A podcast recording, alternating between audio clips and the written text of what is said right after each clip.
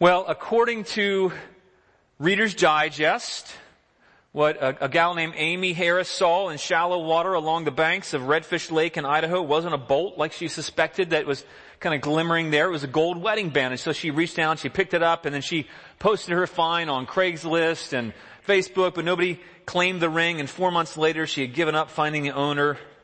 It's a last ditch, ditch effort. Her husband thought, oh, I'll just call my old friend, Richard Black. He's a jeweler in the next town over. Advice of, hey, what do we do with the ring? And, and he asked, did you find it in Redfish Lake?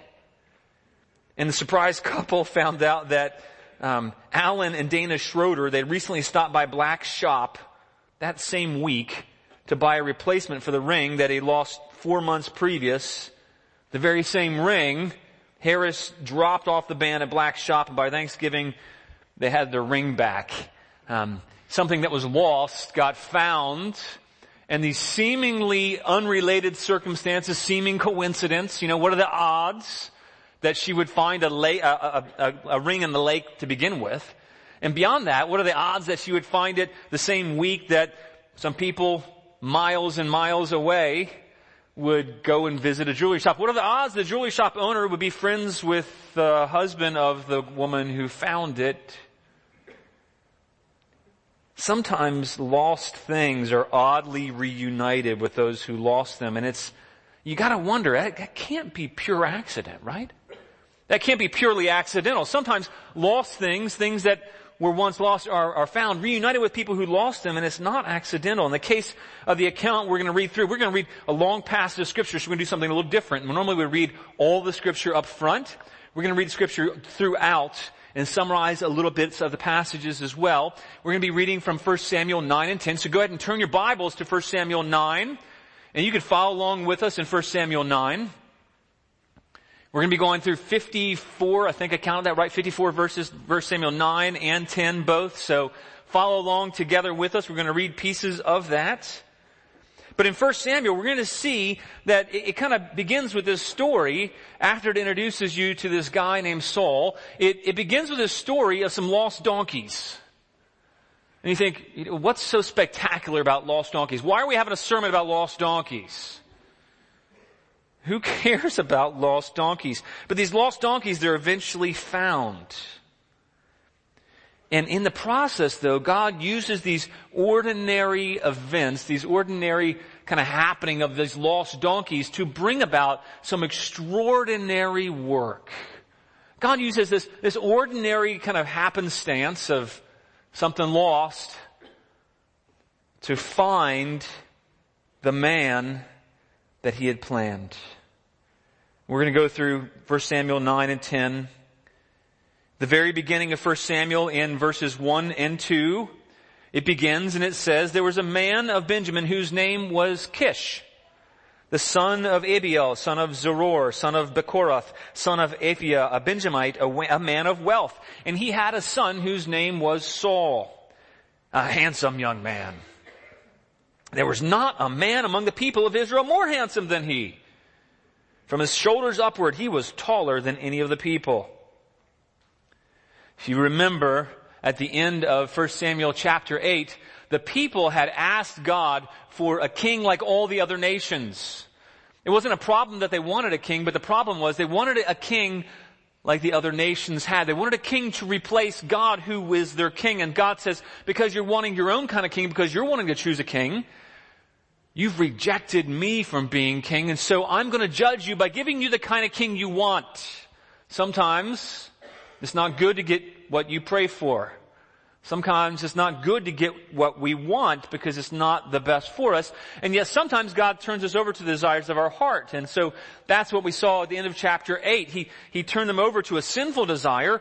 And but in chapter 9 here you see that God's doing a few things. He's both bringing some judgment, but you also see He's doing some other things at the same time. And so it tells us this story of Saul. And he was a likely candidate in a lot of ways. You know, the other nations, they, they chose their kings based on who was the strongest, who could best all the other leaders of the clans in a fight. And so Saul seemed like a pretty likely candidate. Scripture doesn't often talk about how handsome guys are. And I'm kind of glad for that. Um, I, am a little weirded out whenever you're thinking about, oh, he's a handsome guy. But he says it twice, really emphatically. He was a handsome guy. In fact, he was so handsome, he was better looking than any other guy in all of Israel. He, he was, you know, that you get the point that he was impressive. But not only was he, you know, was he gorgeous as a man, if a man can be gorgeous, um, he, he was a head and shoulders taller than any other man in Israel too. So he was just a stud. He was, he was the kind of king you would look for. He was the kind of king that any nation would think, that's our guy. And later on we'll see there's a big contrast between that kind of choosing, looking on the exterior, and the kind of choosing that God does, which is something different altogether. So this mighty man's son, Kish was a mighty man and he was, he was wealthy, so he came from a good family, he came from a prominent family, even it was a obscure tribe.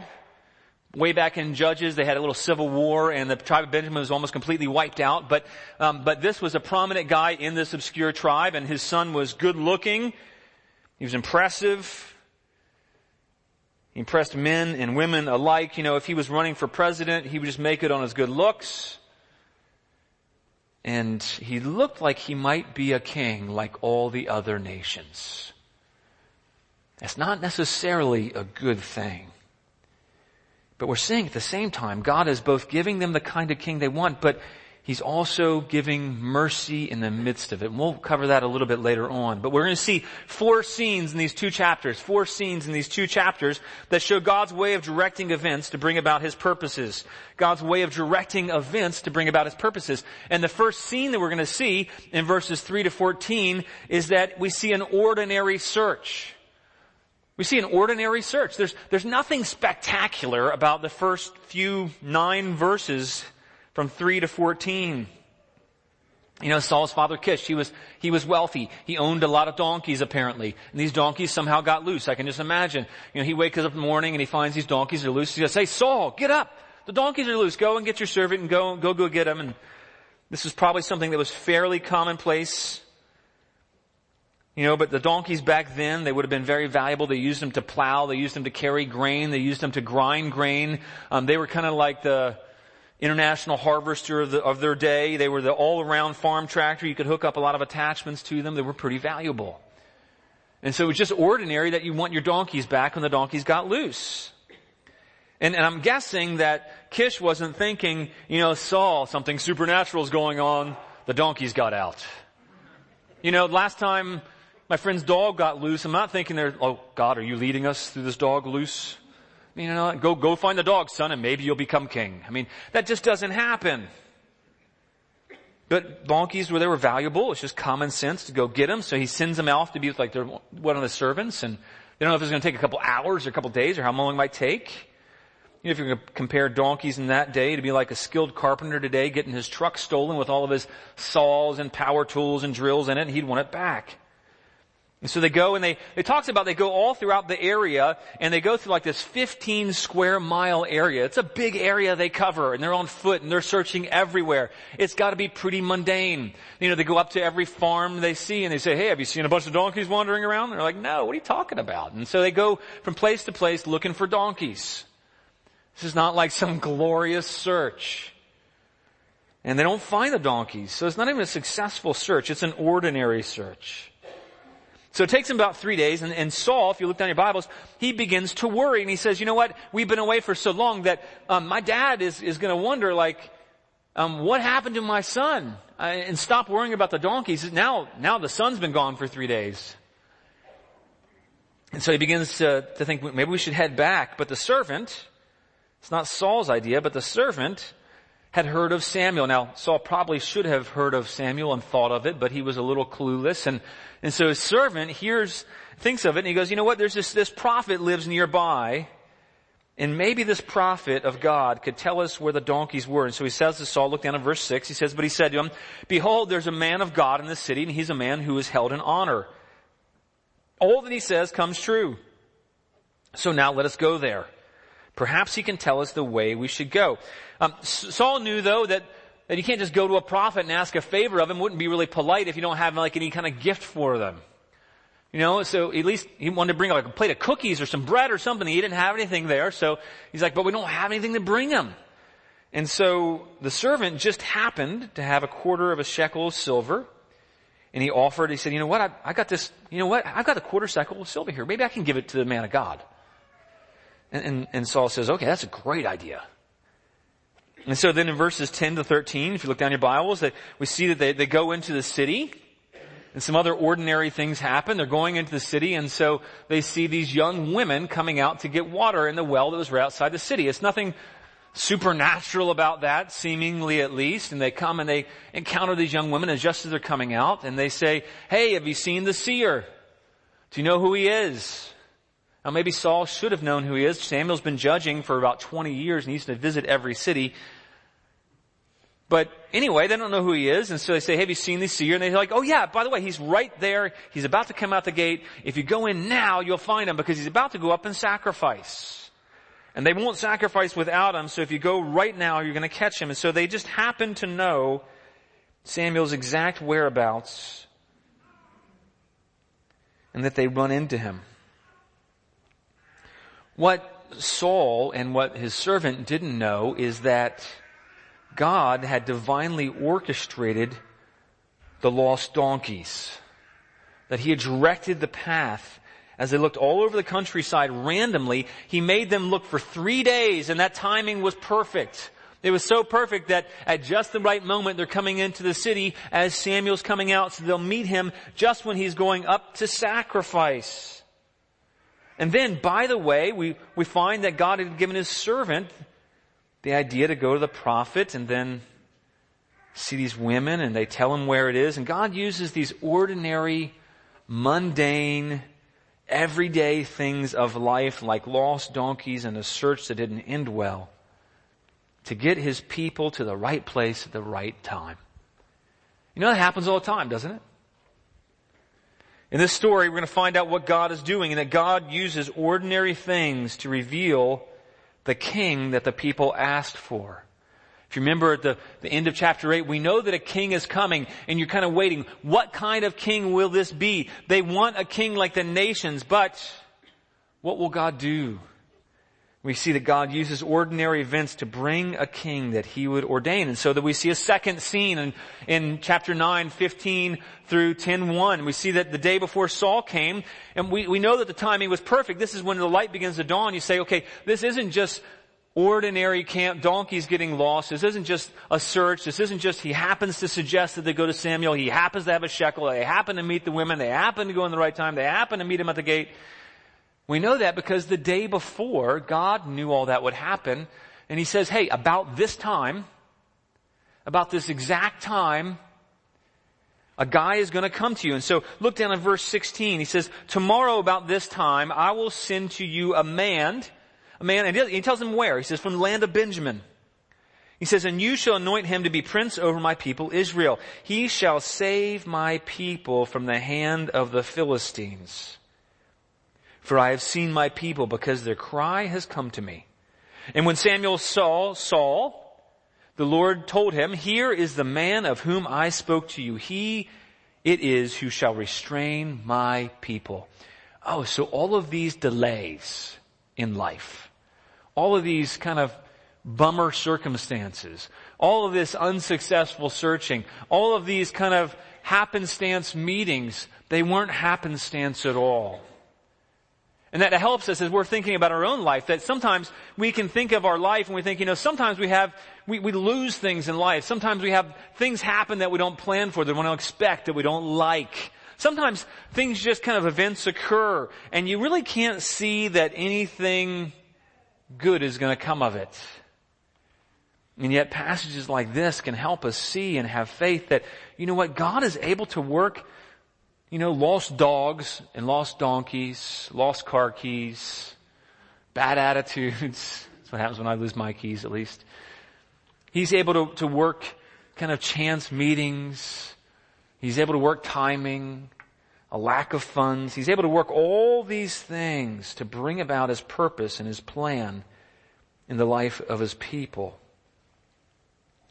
So when Saul, though, he, he approaches Samuel and, and he already knew that he was going to anoint him as prince over Israel is what he told him. And, and I was thinking about that and I remember something that was just kind of ordinary happenstance in my own life. Back in, in January 25th of, of 1993, very vividly, I remember the, the exact place where I was. I can still kind of rewind the scene as I'm driving in my car, getting ready to come into work. And um, I used to always, it was January, and I lived in Northern Virginia at the time, and January, towards the end of January, it's a little yucky up there typically, you know, it's a little icy and dreary and cold and the wind's blowing. It was, where I worked was right by the Potomac and so you get a lot of moist air blowing and it's cold and nasty. So I would scam and get VIP parking. And so, um, most mornings in, in January and February, I'd go to the front entrance and I'd ask my friends in security and they'd give me a VIP parking pass and I'd, I'd scam and I'd park right in front of the building where, you know, senators and congressmen and this, um, little, you know, hourly worker was parked too. So, um, so I'd, I'd park there and I would scam it. It was, it was pretty much routine most days in the wintertime because you know you otherwise you'd park like a mile away literally and then you'd have to walk and it was just blistering cold and and so, but that morning, I was just getting ready to do that and going into, towards the front entrance and I thought, you know what? No, I'll just, you know, I'll just, I, I, no, I'll just, I'll just go in the back door. I'll just walk. I feel like a good walk this morning. Which would have been uncharacteristic of me to walk in the cold, damp air. And so I just thought, you know, I'll, nah, I won't do that this morning. And I pulled in the side entrance and as soon as I went through the side entrance, a few seconds later, maybe half a minute or so, um, all of a sudden these security guards start listening to the little walkie-talkies that they kind of mount on their shoulders, and then they start talking to them, and they start running. I used to work in security in the in the kind of the a duty office, and um, I was wondering what in the world's going on. So I get to my desk, and a few of my coworkers had gone out to the front gate, and it turns out that the same moment that I would have been pulling up, and instead of pulling in the side entrance, I would have gone around and sat at that light, a 30 second difference. I would have been sitting at that light where um, a guy got out and he shot five people in a row. And I just, it did, that moment just kind of stuck in my head of, oh my goodness, that was not an ordinary prompting. That wasn't just, oh, I think I'll just walk today. That was God intervening in a way, but I didn't know it beforehand. I thought, nah, I don't feel like getting a VIP pass, which would have been weird, right? And, and so, but I remember thinking, oh my gosh, it takes me not even 30 seconds to round the corner and I'd park in that lineup. And um, the reason why he only shot five cars is because there were only five cars in the lineup. And he said he would have kept shooting if there were more cars. When they interviewed him a few years later after they'd caught him. Two guys died, three were critically wounded and still suffer from that. And there's so many kinds of, of circumstances in our life that we think are coincidence that we're just unaware that God is working in. Promptings, little things, little desires He gives us or desires not to do things, little timing of lights and where you go. Most of the time, and I would say the majority of my life, I'm unaware of how God's working. And it's only when it's really blatantly obvious that I'm thinking, okay, that's God. You know, it's, it's not commonplace that we're aware, but He gives us those little insights so that we know that He is generally, He is generally doing that all the time. All the time, God's at work. He was at work in Saul's life. He was at work in his people's lives. And, and those women who were coming out, we don't even know their names. He was at work in their lives. He was at work in donkeys. He was at work to work all the ordinary to bring about his revelation. And so what, what can look like mere coincidence was no coincidence at all. You know, I thought about, I think about the rest of my life many times and turning points when I decide things. It just seems like, you know, I just, just happened to do that. And, or I just happened to have a friend who had a friend who had a connection and then God did things through them that had I not been in the middle, that that would never have happened. I thought, wow, God's just orchestrated those things. And you could probably look back and see those similar kind of chains in your life, but you normally don't see them in advance.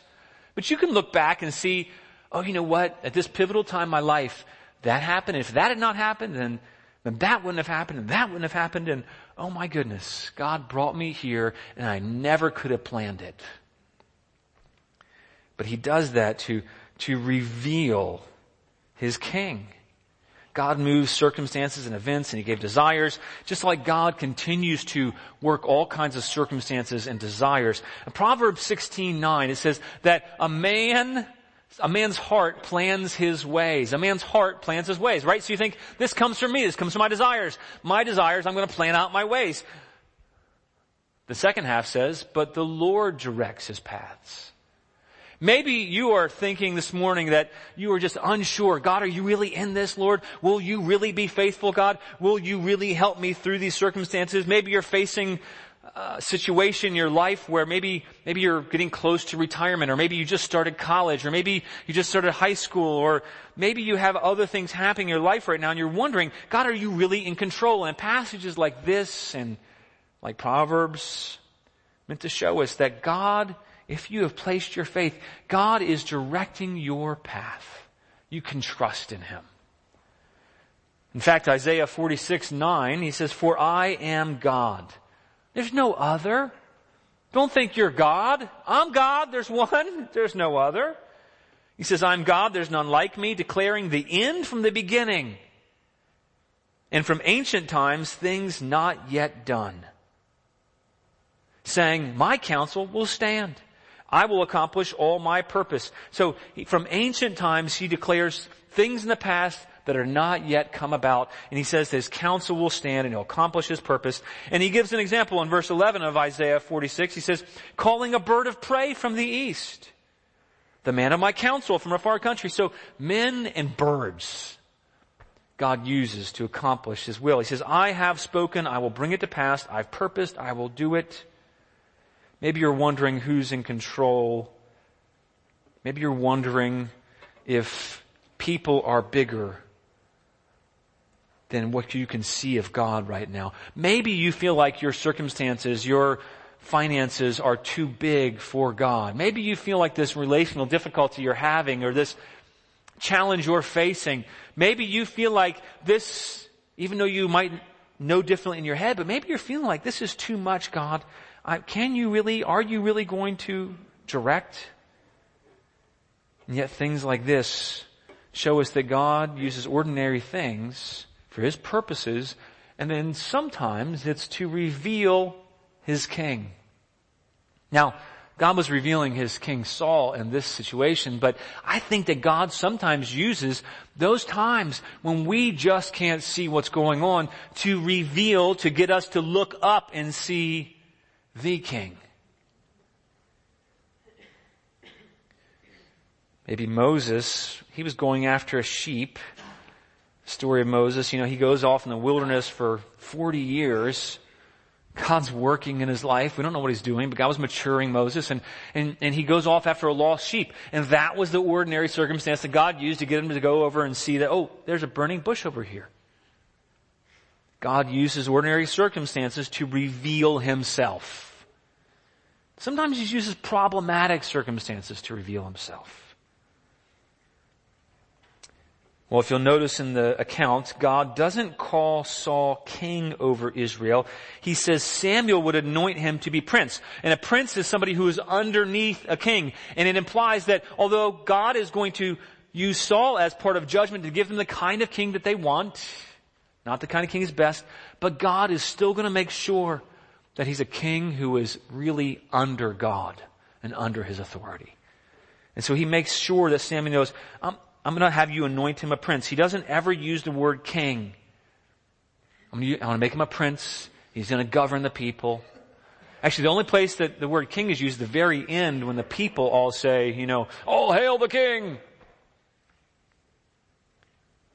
The people wanted a king of their own in, in judgment. God was giving them over to the desire, but even in judgment, and you need to see this in this passage, even in judgment, even though they were sinning and they were reaping the consequences of their sin, God was still showing mercy to them. He says, I've heard their cry. And he says he's going to use Saul to save the people from the hand of the Philistines. Even though this was a man that the people would have chosen, that God chose really beforehand, to work through their sinful rejection of God, to bring about his purpose, to show his people mercy, and to save the Philistines through a bad king. God's going to do his work. He's going to continue. And that's good news for us. Even at times when we have gone astray, when we've gone after our own desires and not God's desires, we can trust that God is still a merciful God. And He's merciful here. There's no reason for Him to be merciful. He warned them about judgment and He says, I'm going to do that. But yet He's still merciful. He says, I hear the cry and I'm going to use Saul to save the people from the hand of the Philistines. And in judgment, he gave the people what he wanted, but in mercy, he used what they wanted to deliver his people. You know, in, Romans, we often quote that, you know, God works all things together for the good. Sometimes that good doesn't feel so good. They're going to not feel so good later on in the next few chapters. They're going to realize their mistake of getting the king that they wanted. But even in the midst of that, God is merciful, still working bad things, bad circumstances for their ultimate good to reveal their need for a king that God would choose. So, it tells us that's what God does. You know, God shows mercy, He gives grace. So when Saul came to Samuel, Samuel knew exactly who he was. And so Saul asks, he says, you know, where's the seer? Where's the prophet? Gives you insight that Saul's not too clued into who's leading Israel right now. Samuel says, it's me, I'm the seer. Hey, by the way, let's go on up. I got this like big feast planned. I'm going to sacrifice. Come on up with me. I'm going to, you're going to be my guest at a meal. And so it probably took him a little off guard. And he goes up before him to the high place where the sacrifice to be made, and he was going to eat with him. And then he says, in the morning, I'm going to tell you everything that's on your mind. He says, go up with me. I already know who you are. By the way, you're going to go up, you're going to eat with me. In the morning, I'm going to tell you everything that's on your mind. And then he says, and by the way, um, your father's donkeys, they've been found. So come on, let's go eat. And Saul's got to be wondering, what in the world's going on? And it, he probably thought it was a little crazy. He, you know, when he, when he found out about the lost donkeys, Saul probably thought, well, if they're already back, then I'll just go home, man. See you later.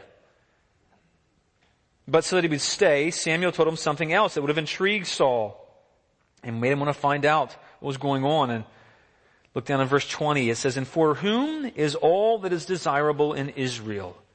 Is it not for you? And for all your father's house?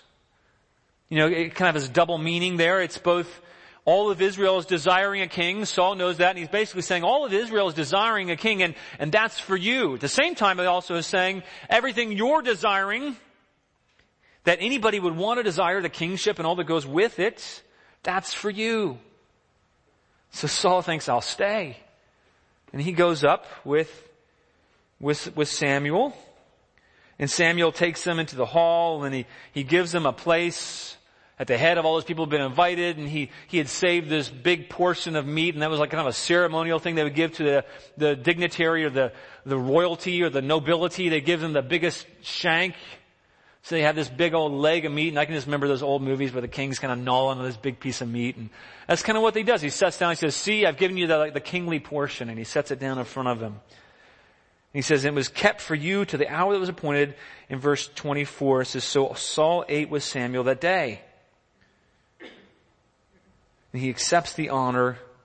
And then they come down and they, and then he says, you know what, stay overnight and then I'll tell you everything you want to know in the morning. And, and Saul's got to be thinking, what is going on here? And he goes up on the roof, he goes to sleep, but just the right time, in verse 26, you know, at the break of dawn, I thought about when my dad used to get up for work. I was always annoyed if he got me up at the break of dawn, but he would do that often. But at the break of dawn, Samuel calls out to Saul up on the roof, up, that I may send you on your way. And there was a reason, there was some timing behind this. We're going to find out that God's still working. So Saul gets up, they go out in the street, and he says, you know, hey, wait a minute, um, tell your servant to go on ahead of us, and I'm going to tell you what's really going on in verse, I think it's verse 27.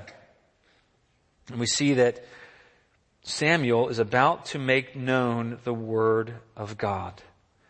so we see this third scene being set up for us. It's a series of signs with unfilled or unfulfilled instructions. He gives him a series of signs and he gives him a couple instructions. The signs come to pass, but he doesn't follow instructions. He gives him a series of signs with unfulfilled instructions. And as soon as Saul had done this, Samuel got, got all prophetic. He tells him what's going to happen. So he gets all prophetic. He breaks out a flask of oil and he kind of dumps on his head and he kisses him. Back in that day, that was a, a sign of, of respect and honor. In our day, that might come off a little odd. But Saul would have wondered, how in the world can I believe this guy that, wait a minute, I'm gonna, I'm gonna become the king? I'm gonna be the prince? I'm gonna be governing Israel? What in the world? I'm this, I'm from this obscure tribe, Benjamin? Don't you know? You know, didn't you read Genesis? Where it says that Judah will reign? And so he wonders, how am I to believe? And then Saul, he gives Saul this detailed prophecy about what would happen so there'd be no way that Saul would doubt it. What's he doing? He's assuring his people. God gives assurance to his people. In the midst of promises, he continues to assure his people that he's going to do what he said he's going to do. And then there's this curious thing. He gives it to him privately so Saul can be confident it's going to come about before it becomes public. And look down in verse 1, it says, the second half of verse 1, it says, when you depart from me today, you will meet, this is pretty specific by the way. When you depart from me today, it says, you're gonna meet two men by Rachel's tomb in the territory of Benjamin at Zelzah, and they're gonna say to you, so you're gonna meet two men by a tomb in Zelzah, and by the way, they're gonna say to you this, quote, the donkeys that you want to seek are found, and now your father has ceased to care about the donkeys and is anxious about you saying, what shall I do about my son? And you're like, okay, sure. What are the chances of that? Maybe I could get one thing right. Maybe I'll get two men. Maybe they'll ask about donkeys. Okay. But then in verse 3, we see a second sign. That was from God. And verse 3 says, Then you shall go on from there further and come to the oak of Tabor. Three men, okay, so two men first, near a tomb, they're gonna say, hey, by the way, your dad's donkeys are back. They miss you. Um, now three men come up, and this is really kind of odd. One man is carrying three kid goats, and I can't really picture that very well. I don't know if he's got like one slung over this shoulder, one there, and one here. If he's like got them in a wheelbarrow, if they had them back in that day. But one's got three kid goats. One's got two loaves, uh, three loaves of bread, and then one's got this uh, thing of wine, basically a skin of wine. And he says, you're gonna, you're gonna see these three men, by the way, and the guy with the three loaves, he's gonna give you two loaves and you're gonna accept them. And then you're gonna go on your way. So that was the second sign. The third sign we see is in verse 5. He says, after that you're gonna go to the city and there's gonna be a, garris, a garrison of the Philistines there in, in Gibeath Elohim. And as soon as you come into the city, so think about why did he get him up at the break of dawn? so that all these things would happen at just the right time. You know, who in the world could orchestrate those events? I worked for the U.S. government and we would try to orchestrate events. We did a pretty bad job of it, but there's no way you could orchestrate all the exact timing of this across many cities without any kind of communication system at the time. There wasn't runners going ahead. And he says, you're going to meet a group of prophets and they're going to be coming down a hill. And by the way, they're going to have a harp, a tambourine, a flute, and a lyre. They're going to have specific musical instruments and they're going to be prophesying. And by the way, this third sign, not only going to see this group of weird guys coming down the mountains with, with instruments and is right outside this garrison of the Philistines. This is going to become important in a moment. Um, but the Spirit of the Lord is going to rush upon you. That's the same kind of language that was used in the judges when, when the Spirit of the Lord would rush upon the judges. And they would do mighty works, mighty deeds. He says, and then you'll prophesy. Saul, Saul's not a prophet. He says, then you will prophesy. And you'll be turned into another man. It'll be like you're somebody totally different. You know, if you were wanting specific confirmation from God that you had heard from Him, you couldn't get more specific than this. God wasn't leaving anything to chance and nothing could be attributed to mere coincidence. And he was trying to draw an exclamation point for Saul and said, look, you can trust me. Look, I know what's going on. I know the past from the future. And then he gave it to the people of Israel in his word, and he's given it to us so we can say, look, you can trust me. I know the past from the future. I have orchestrated all the events from Genesis through to Revelation. In Genesis, I knew that I would bring about a son, and And then I brought about Jesus at just the right time. And by the way, I'm going to make everything happen at just the right time. You can trust me. And so Saul, he goes in these cities and then he does these things and he meets the prophets and, and they say, you know, oh, by the way, Saul, as soon as you see them, this, the Spirit's to go in you. You're to become a new man. But then notice in verse 7 and 8, he gives him two instructions about what he's supposed to do. So he's got three signs and he's going to have two instructions. He says, now when these signs meet you, do what your hand finds to do. For God is with you. That's some very specific language again that you would have seen in Judges. The Spirit of the Lord rushing on you and God is with you. And he says, do what your hand finds to do for God is with you. Then go down before me to Gilgal and behold, I'm coming to you to offer burnt offerings, sacrifice and peace offerings. You're going to have to wait seven days till I come to you and show you what you need to do. But there's something strange in these verses that you you might notice. Saul got these three signs that perfectly came to pass, and those were so that he would respond in faith and obedience. But he didn't. He didn't. The first instruction was right after the Spirit rushed on him mightily. Now remember the position of this, right outside the garrison of the Philistines. Why is that important? When God's Spirit rushed on the judges. Samson, God's Spirit rushed on Samson and he picks up this jawbone of a donkey and he slays the Philistines. It's the same language. And by the way, in Judges 9:33, it's the same military kind of language and it says, "Do what your hand finds to do." Meaning whoever you encounter, kick butt. It's another way of saying that. In today's vernacular. Hope I didn't offend anybody, but whatever you encounter, do what your hand finds to do. You're going to be right outside the garrison of the Philistines, and you're going to have the mighty Spirit of the Lord rush upon you. And by the way, God is with you. So do whatever you find to do. But he doesn't. What does he do? It says when he finished prophesying, he came to the high place. And in the high place where he went was likely his home. And, and we know that because the very next thing is he says he goes to the high place and then he, look in verse 14, he meets his uncle and his a- uncle asks him, where have you been? And so we see this fourth scene, this fourth and final scene is this, this crowning of a hesitant king. This crowning of a hesitant king. Saul says, I went to look for the donkeys, but I couldn't find them, so we went to Samuel. And, but you, you would think that Saul would say, and by the way, oh my gosh, he told me everything that would happen, and all these three signs came, took place, and and he anointed me, and then he proved it, and I didn't tell anybody, but I gotta tell you because I'm gonna be the next king, Unk, whatever he called him, you know. But he doesn't. That's a little weird. So maybe think, oh, maybe Saul's trying to be humble. I don't think so. That doesn't seem to be Saul's character later on. I think he was tentative. He was hesitant. He wasn't responding in faith. Why did God give him specific things, specific signs? Because God wanted him to have faith in him. Why does God give us His Word? Why does God give us pictures of Old Testament prophecy? And why does He give us the fulfillment of the New Testament? So that we would have faith and respond to Him in faith. But He doesn't. Look down in, in verses 17 to 19 of chapter 10. God tells him through Samuel that he's about to give them the king they wanted, the kind of king, and doing so, the Lord had Samuel give the people one last warning. He says, Thus says the Lord, the God of Israel, I brought up Israel out of Egypt and I delivered you from the hand of the Egyptians, from the hand of the kingdoms that were oppressing you. What's he saying? He says, I was the one who brought you out. I'm your deliverer. I'm your God. I'm your king. I did this. I'm the one who frees you from the oppressor. He reminds them when they're tempted to go astray. And I think he wants to remind us, I'm your God.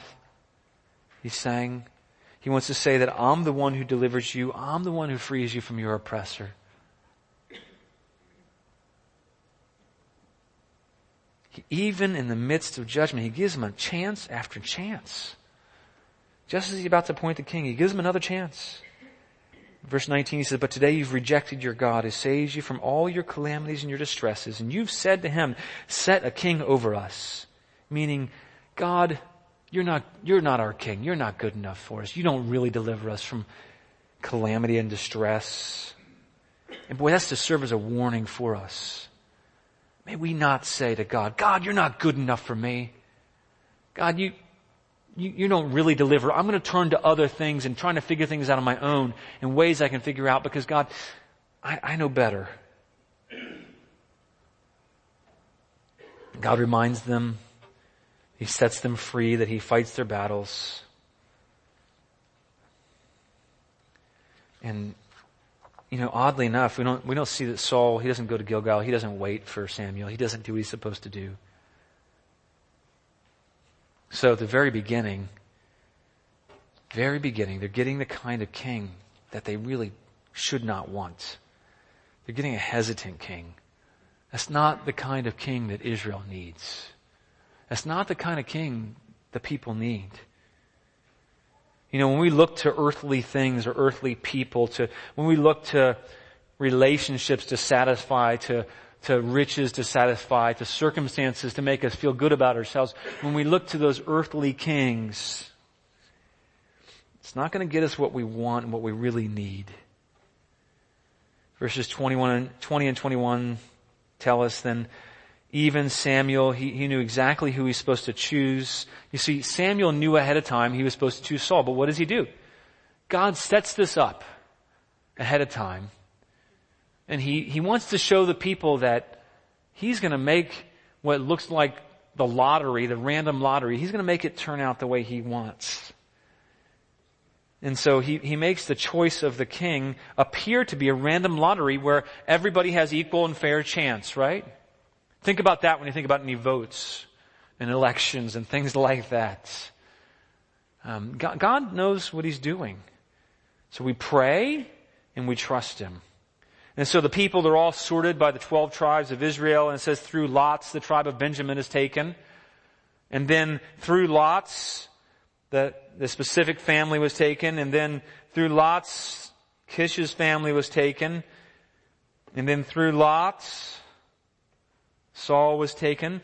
But if you think about for a moment, if you were a careful reader of the Old Testament, which they were supposed to be, they were supposed to teach their kids the first five books. The, the, what, they would have had the writings prior to this. They would have had the writings of, of Moses, and they would have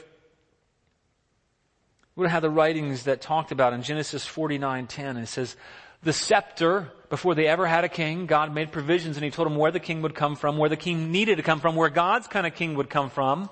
And he says, the scepter will not depart from Judah, nor the ruler's staff from between his feet until tribute comes to him, and to him shall be the obedience of all the peoples. They should have known that something was off. But God, you see, was bringing them their kind of king to show them that they needed his king. Sometimes God does that for us. He disciplines us for our good so that we see we need His kind of king. Maybe you're experiencing discipline. Maybe you're experiencing correction. Maybe you're experiencing hard times. He, it says he, he doesn't discipline those who are not His children. Everyone He disciplines are, are his, his children, His sons and daughters. And, and He rebukes those He loves and it's for their good. And He's doing this, this discipline we're seeing here is for their good. But it should have made them at least wonder, wait a minute, is this really the king we're looking for? He's coming from Benjamin. Hmm. I thought I read that God's word said that it should come from Judah. But they didn't seem to bat an eye. And so Benjamin drew lots and the clan of Matrites does. And then it says Kish's family is randomly chosen. And Saul was randomly chosen by lots. And then something that's almost, almost comical, but it's really embarrassing. They choose Saul and they're like, what, where'd he go? And it's kind of hard to lose a guy who's that good looking and is a head and shoulders above everybody else, right? He stands out in the crowd. You know, it's like if Doug Young were to stand up and we're all sitting down, I think you might notice him. Um, you know, they're like, hey, we chose Saul. Where? Saul? What, where'd he go? And so they're looking around for him. And uh, in, in verse 21 it says, when they sought him, he couldn't be found. Hey, where's that really tall, amazingly good looking guy? Anybody see that guy? And so, so they had to, they had to go and ask God, God, where's this guy you, you know, that, that we've, we've picked here that through lots, is, is, is he, has he not arrived yet? Is he still to come? Like, we thought he showed up, but is he not here yet? And then God has to reveal to him where their king is. And he says in verse 22, Behold, he has hidden himself among the baggage. He says, Then they ran and they took him from there. He wasn't an eager to serve. He wasn't eager to do what God told him to do. He wasn't filled with faith. He looked really impressive on the outside, but he was a wimp. He should have been filled with so much faith. Samuel told him the exact circumstances that would happen that are mind blowing. And let me tell you, if any of you had anybody tell you, hey, by the way, you're going to go to this city and you're going to see two people, they're going to say this quote, and then you're going to go to a next city and you're going to see three people, and they're going to be there three things, two things, and then one thing, and the guy with, okay, oh, sorry, three things, three things of, of uh, bread, and the guy with three things of bread is going to give you two pieces, and then you're going to go and you count some more people, you're going to have these instruments with them. If you had all those specific details, wouldn't you think you'd have a little bit of faith? And yet he, he doesn't. He doesn't have faith. He doesn't respond. This is not humility. This is fear. And, and, that kind of response to God, it says, without faith, it's impossible to please God we as his people are to look and see what God has done and what God has done time after time after time after time all throughout history, all throughout the Old and New Testament. And then we can look back and see all those little chains of event in our own life and in the lives of people around us. We can see that, wait a minute, God really can be trusted and I can respond to him in faith because of who he is and his proven character and what he's done. Even if I don't see it and don't understand. And so this impressive man wasn't so impressive. That should have caused some red flags. Hey, where's our fearless leader? Oh, he's hiding in the bags. He was outwardly impressive, but inwardly fearful. And they took him and they got him, and it mentioned again just how tall he was, and it mentions again his outward appearance, and that's a bad sign when all you got's your looks and your height. It doesn't say anything about his character.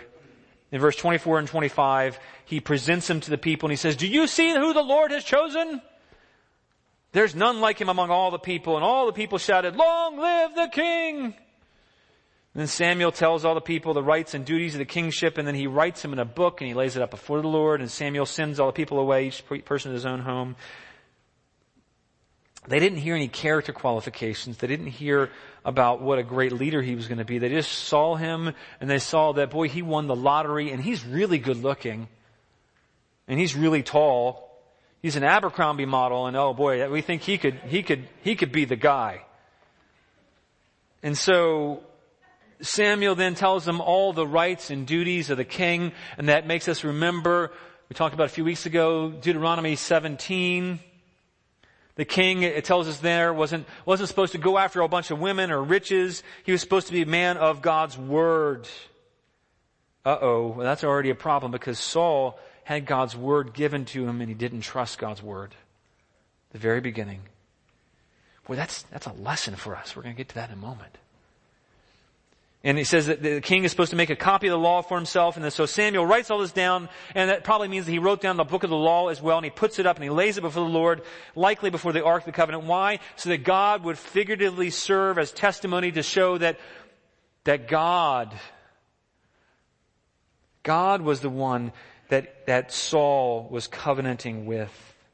And if the king didn't keep the rights and duties of the king, he would answer to God. And then Samuel sends everybody home, and we're left with this kind of cliffhanger at the end of chapter 10. And, and then it says this really strange thing. It says that some worthless men, so a bunch of men that God inspired to go with him and support him, God was still showing Saul mercy by giving people to support him. Why? So that he could use Saul later to deliver the Philistines. And he does.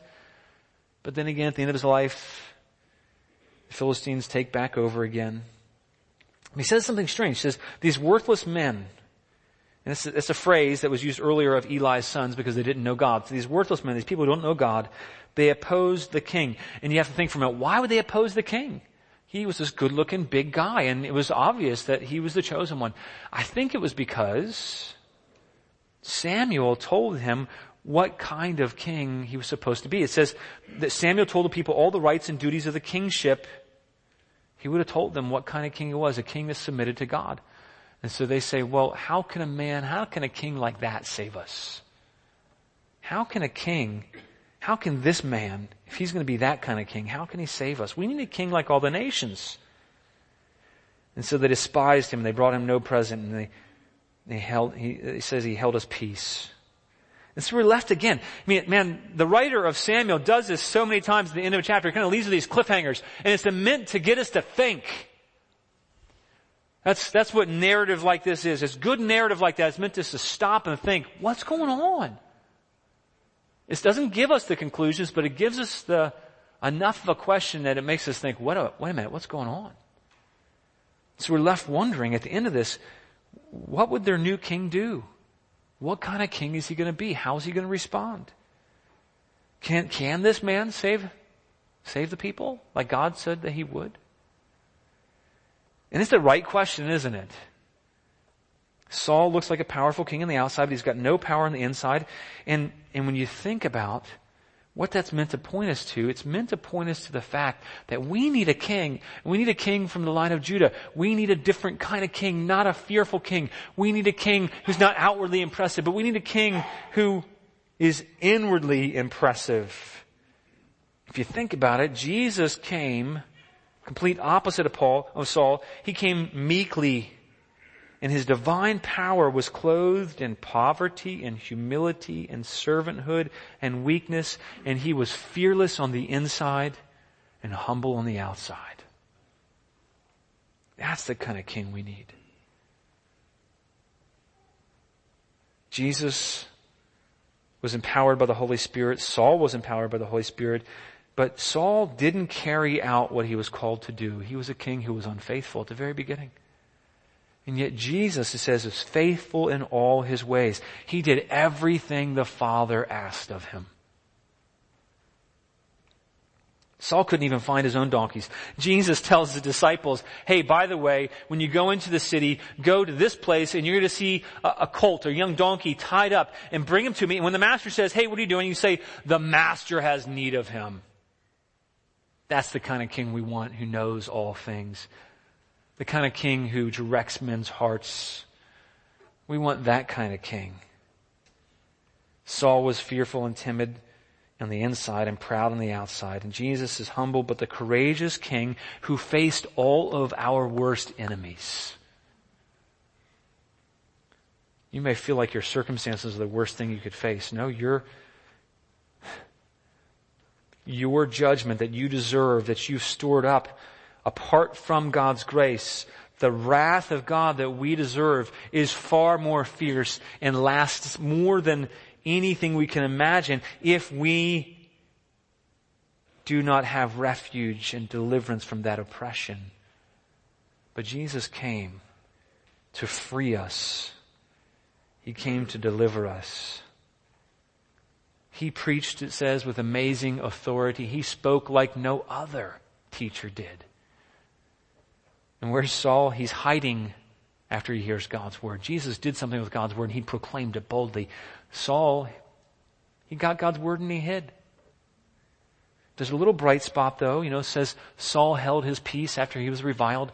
And, and that makes us remember that the real king, he was reviled. And it says like a lamb was silent before the slaughter, so he was silent and did not say anything in response. Why did Jesus do that? Saul, I don't know why he held his peace. Maybe it was a little bit of character. Maybe he was afraid actually. Jesus held his self-defense so that he might die in our defense. The end of Samuel, Saul dies a disgraceful death as a coward, and he died for, for good. Jesus died a shameful, disgraceful death. He says, for the joy set before him, he endured the cross, despising the shame. Why? Because he knew what was coming. He knew he was going to deliver us. He's the God who delivers from slavery.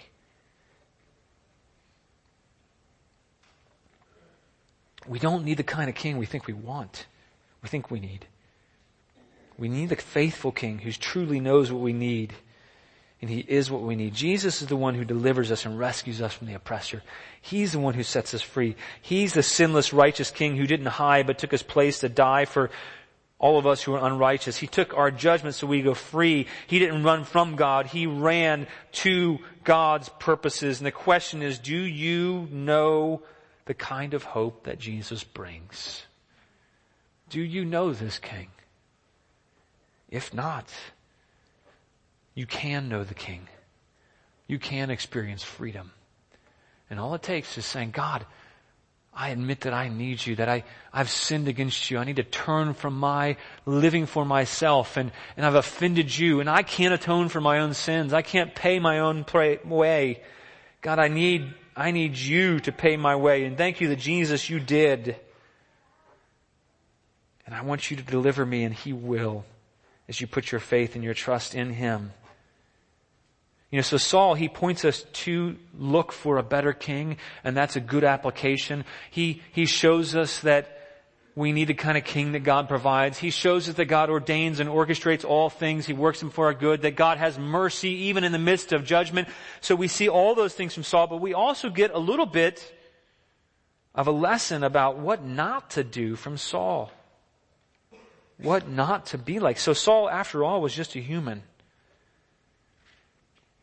And, and when we see God at work, like Saul saw God at work, we have a choice. Saul had a choice. Samuel told him, you're going to see these things happen, you're going to see God at work, and then you need to respond in obedience. When, when we see God working, when we see God in His Word, we have a choice. We can either run from God or we can run to God. And in the chapter, you're going to wonder, okay, what's happening next? And and we, we're given a choice. We, we're given a kind of crossroads. Saul was kind of this crossroads here. And so the choice for us is, okay, who will we choose to follow and serve and believe and put our faith and hope in? What kind of king will we trust? How will we respond to God in His clear, active working? God is clearly sovereign, and that is a loud and clear over all, over all the decisions, over all the circumstances, over all the working. What is overarching over all those things is God's sovereignty, but in the midst of that, the women went out because they chose to go draw water, and they chose to go up to Samuel, and Saul chose not to respond to God. And yet, although God's sovereign, he holds Saul responsible, and you'll see that a few chapters later. So God's sovereignty is very clear. But he holds the people responsible for their choice, and he holds Saul responsible for their choice. He, he's, he's sovereign, but he doesn't excuse our sin. He, God works in all things, and any fruit that is born in your life is a result of God's work, but God's not to blame. God's not to blame for our failures and sin. God works through those things and He ordains and, and He rescues us from our sin. He's merciful, but He doesn't excuse.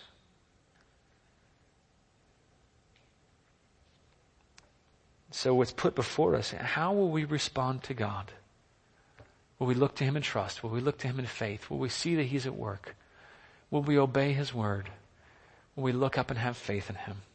Will we look and turn to the kind of king that He provides? You know, Saul is this tragic character. He points us to a better king, but Saul is also a, a lesson for us that let's pursue God's way and let's keep at it. Knowing and trusting that he doesn't hold our failures and weaknesses against us. For we put our faith and our trust in Jesus. If you put your faith and trust in Jesus, he says, there is therefore now no condemnation Oh, maybe that actually applies to the verse that I feel like God gave me in worship earlier. Um, we have a blood of Jesus that, that's a better covenant. There's no condemnation, so let's have faith and respond. And keep our hearts with all diligence, for from it spring the things of life. Let's pray. God, thanks for your word. God, I pray that you would speak to each and every one of us here. That we would see you working, that we would trust in you, that Lord, where we lack faith, God, I pray that you would give faith in you. God, where we lack hope, I pray that we would have hope in you. Lord, where we are more aware of our weakness, failing, and sin, God, I pray that we'll be more aware of the blood of your King that's rescued us. God, I pray that we would turn to you in hope and in faith. In Jesus' name we pray. Amen.